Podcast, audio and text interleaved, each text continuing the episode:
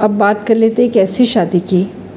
अगर इस शादी को इस्लाम के नज़रिए से देखा जाए तो इस्लाम के नज़रिए से सीमा और सचिन की शादी कितनी जायज़ या नाजायज़ है, इस पर नज़र डाल लेते सीमा हैदर पाकिस्तान से भागकर भारत में ग्रेटर नोएडा स्थित अपने पति सचिन के साथ रह रही है। उन्होंने हिंदू धर्म अपना लिया। साथ फेरे लेने के बाद हँसी खुशी अपनी ज़िंदगी गुजार रही है। हालाँकि सीमा ने पाकिस्तान के कराची में अपने पति गुलाम हैदर से मुकम्मल तरीके से तलाक लिया है या नहीं, इस पर अभी सवाल किए जा रहे हैं। शरिया कानून के तहत पहले पति से तलाक लिए बिना दूसरी शादी करना जायज़ माना जाएगा?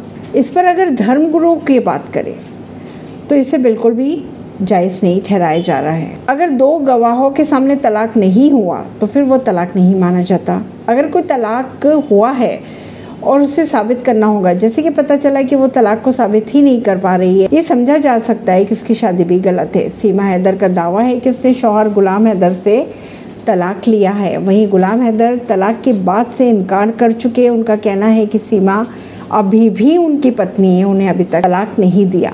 दोनों अपने अपने दावे अलग अलग तरीके से कर रहे हैं। अब अगर बात करें इस्लाम की तो महिला किन परिस्थितियों में तलाक ले सकती है? अगर बात करें धर्मगुरु की सीमा ने एक दो बातें जो कही है। उसने ये कहा कि उनका ख्याल नहीं रखते पति उनके, क्योंकि सीमा इस्लाम धर्म को फॉलो कर रही थी। लिहाजा इस्लाम में लड़की उस वक्त तलाक ले सकती है, जब उसका शौहर इस्लाम विरोधी गतिविधियों में शरीक हो।